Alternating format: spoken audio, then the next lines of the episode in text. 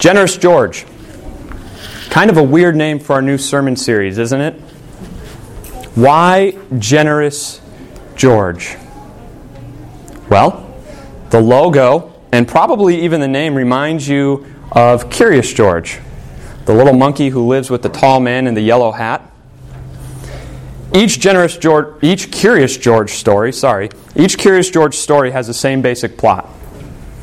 George gets told by the tall man in the yellow hat to do something. George doesn't listen. He gets into a sticky situation and learns a valuable lesson in the end. Right? That's the relationship that the tall man in the yellow hat and Curious George has. And in that same way, that's our relationship with God at times, isn't it? God tells us to do something in His Word. We sin it causes a sticky situation, and in the end, we learn a valuable lesson. We see this all over in our lives, don't we? God tells us His rules for marriage, either before or after marriage. He tells us His rules. We say, I don't really want to follow those rules, and we sin. It causes a sticky situation, and in the end, we learn a valuable lesson. The lesson that we should have just listened to God in the beginning because then we could have avoided the heartache and the hurt that we now feel. God tells us, Don't worry, I will provide for you. And yet we don't trust Him. We sin. We look to ourselves, and it causes a sticky situation. And then the moment passes, and we realize God took care of us the whole time. And we wish we could go back and just believe God from the beginning generous George. God has told us to be generous in different aspects of our lives. And what happens when we fail to listen is it causes a sticky situation. We sin, and we learn a valuable lesson in the end. This is what we're going to look at as we begin this sermon series Generous George. Today, we look at the theme distracted or devoted. And we're going to turn our attention to Luke chapter 10, the very last section. And we're going to look at two sisters who learned the same valuable lesson that we are going to learn today. And so let's jump right in. You can either follow along in your worship folder or up on the screen. Luke chapter 10, verse 38. As Jesus and his disciples were on their way, he came to a village where a woman named Martha opened her home to him. Earlier in chapter 10, Jesus uh, sends out 72 of his disciples. He had 12 close ones, but then he had other followers up to 72. And, and he sent them out and said, Go out into the nearby villages, preach and teach that the kingdom of God is here. And as you go, do not worry where you're going to sleep. Don't worry about what you're going to eat people will open their home and provide for you. Now, at the end of the chapter, we see that actually playing out right in Jesus' own life. Martha opens her home to Jesus and his disciples. This is the same Martha whose sister we're going to find out is Mary, and their brother is Lazarus. If you remember those three names from John chapter 11, you know what happened. If you don't remember, write down John chapter 11 and go home and read that chapter. It's incredible. Lazarus gets sick. Mary and Martha send for Jesus, say, Hey, come heal Lazarus. Jesus doesn't make it in time, but Jesus comes and raises Lazarus from the dead. I know you think I just gave it all away, but seriously, go home and read it. It's, it's great. it's great. But that's the same Mary and Martha who opened their home to Jesus and his disciples. Okay? And here, as Jesus enters in, we find out that Mary is devoted. Mary is devoted. We're told uh, in verse 39 she had a sister, Martha had a sister called Mary, who sat at the Lord's feet listening to what he said. This is a great picture of what it looks like to be a disciple. Mary, sitting at the Lord's feet, listening. During the time During this time, students literally sat at the feet of a teacher. They sat there and listened to what the teacher said. And here, that's what Mary's doing, sitting at his feet, soaking in every single word that he said. Scripture doesn't say it, but what picture do you get? Mary sitting there, eyes wide open, ears attentive, soaking in every single word that the teacher says. Notice what she's not doing. She's not talking back to Jesus. She's not debating him. She's listening. And again, Scripture doesn't say it, but what picture do we get? What sense do we get? There's calmness, there's peace, there's contentment. And we know what that's like, don't we? As we sit and read God's Word in quietness, we have that same sense of peace, contentment, and calmness about us, don't we? Our anxiety goes down. Our stress goes down, our worries go down, the distractions in life all go away for a minute as we're just simply reading God's Word. That's what we experience when we don't read it and we, we question. When we don't read it and we say, hey, God, you say this in your Word, but I actually think you meant to say this. Rather, we simply listen and we're filled with this calmness. That's what it's like to be devoted to God's Word.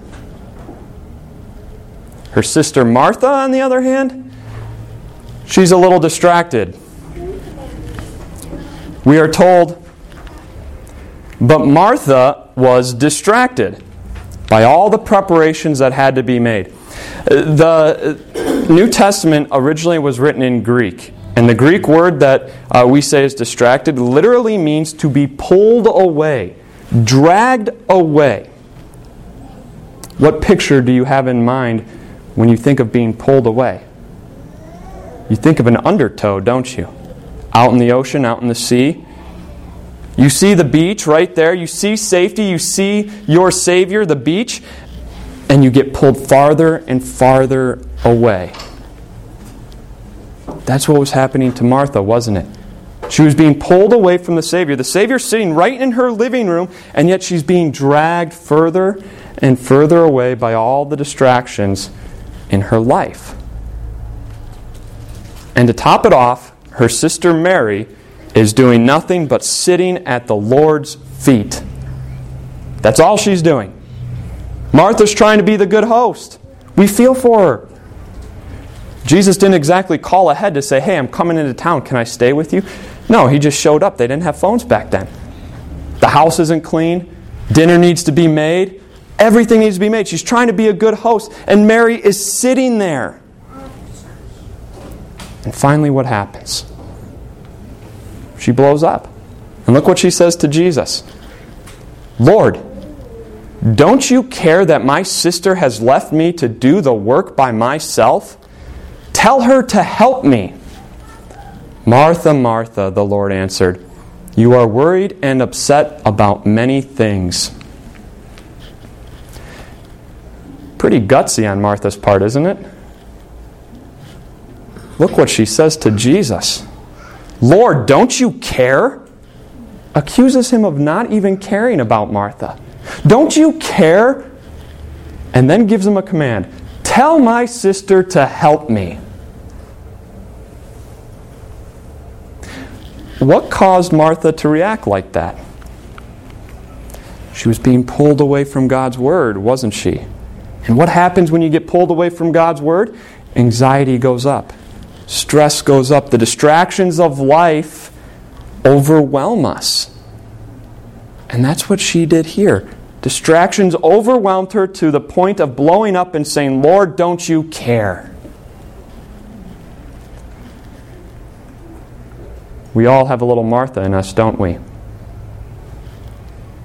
We all have a little Martha in us that gets a little distracted and gets caught up in the distractions of life, and we get pulled away from God's Word. And the more we get pulled away from God's Word, the more distractions overwhelm us. And finally, in our prayers that night, we lay our head down on our pillow and we say, God, don't you care? Don't you care about me? If so, tell my spouse to help me out around the house more. If so, just get my kids to listen. If you really cared about me, help our country. We all have a little Martha in us. And that's what happens when we get pulled away from God's Word and get caught up in all the distractions of life. It's the first week in November. You know what that means? The holidays are right around the corner, right? The holidays are fun, but there are a lot of distractions. House needs to be clean because people are coming over. Vacation plans need to be made so we can go visit people for vacation. Not to mention, work schedule doesn't stop. Meetings actually go up, it seems like, at the holidays. Uh, not to mention, we have to go Christmas shopping. We have to get all these preparations made. Distractions are everywhere, and you're going to be tempted to be pulled away from God's Word. But maybe you're sitting here right now thinking, the holidays, I'm distracted right now. I feel like I'm being pulled away in every direction. My schedule is jam packed. My kids' schedules are jam packed. I'm being pulled in every direction. Are you distracted? We have a small group Bible study on Tuesday night. This week we had one person show up. Are we distracted? About a month ago, uh, my mentor called me up, and uh, after talking for a little while, catching up on how things are going, he, he just said, Stephen, how, how's your devotional life with Anne? How's your devotional life as a couple? And I said, Well, you know, recently it hasn't been so good. Uh, we normally do it right after dinner, but uh, our schedule has changed and we're eating dinner later. Sometimes we're not even eating dinner together. Uh, we're all over the place. So uh, we haven't got back into the routine of doing uh, our devotion together. And he, essentially, what I was saying was, Look, I got distracted. And I'll never forget what he told me. He said, out of the year and a half that you've been at Liberty Hill and, and pastor at Peace Lutheran Church, have you ever missed church when you were in town? No. Why haven't you missed church? Well, because it's my responsibility. It's my responsibility to be there, to preach, teach, lead them in worship. I need, I need to be there. And he said, in other words, you've made it a priority.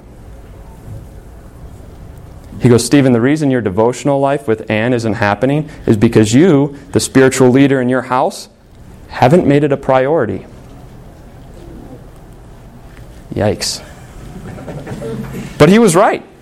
I got distracted with the things going on in my life. And here's the thing it was eye opening because the things I was getting distracted with, they weren't worthless stuff. It's not like I was just sitting there watching three hours of Netflix every night.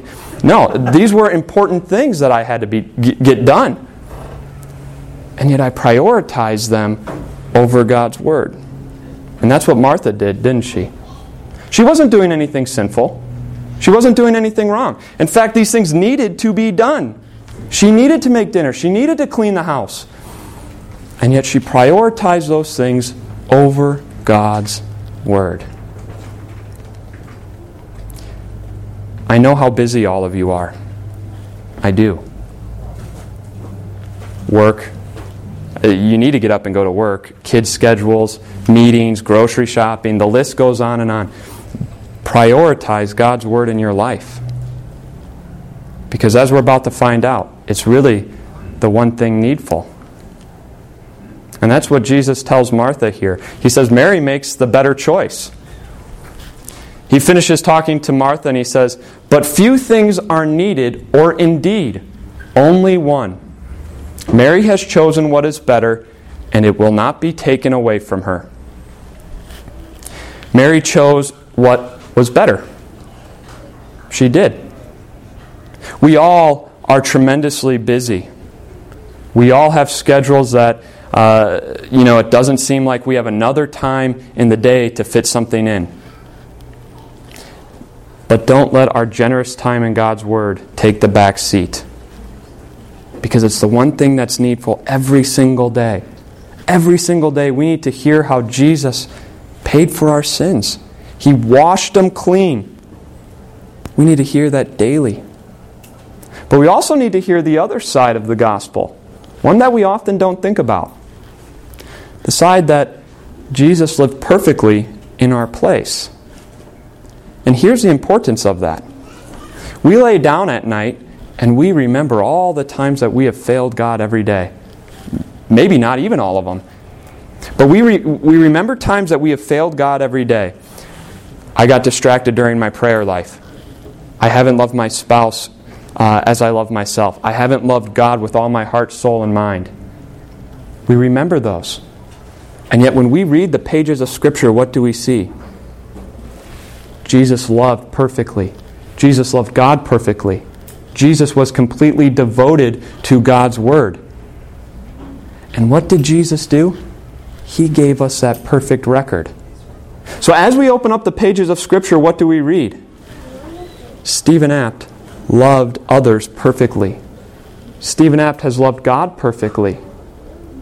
Stephen Apt has prayed perfectly, it's been completely devoted to God's Word perfectly, because Jesus has given us His perfect record. That's what we need to hear every single day. Why? Otherwise, we fall into guilt. We fall into shame. We fall into the mindset that we're not worthy to God. And yet, Jesus has made us worthy. He's taken all of our sins away and has given us His perfect record. And it's the one thing that's needful. Everything else is going to come and go, right? Thanksgiving dinner, it's going to go on whether your house is clean or not, and it's going to be fine. Christmas is going to happen whether or not you find that perfect gift for that special someone, regardless. And it's going to be fine. God's Word remains the same. The need for God's Word remains the same. Because we're still sinners on this earth. We still need to hear every day that we are forgiven and that we have a perfect record before God. So, how do we make it a priority in our life? How do we, how do we make sure we're in God's Word? Well, it's not by getting rid of the distractions. Satan is very, very good, and he is going to continue to throw distractions into your life, no matter what stage of life you're in. Distractions are going to come. So it's not about cutting out the distractions, it's simply about making God's Word a priority.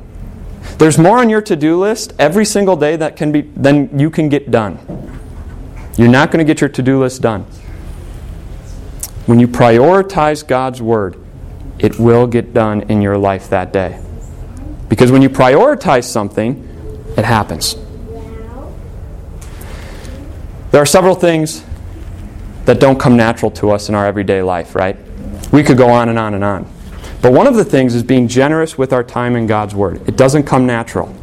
We've got Satan working against us, and we've got our own sinful nature working against us. That's why it's so important to prioritize it in our lives. It truly is the only thing that is needful. Amen. Please stand. Let's pray. Dear Lord Jesus, we thank you for giving us your word. We ask that you help us to prioritize it in our lives, uh, both now and into the future. Amen.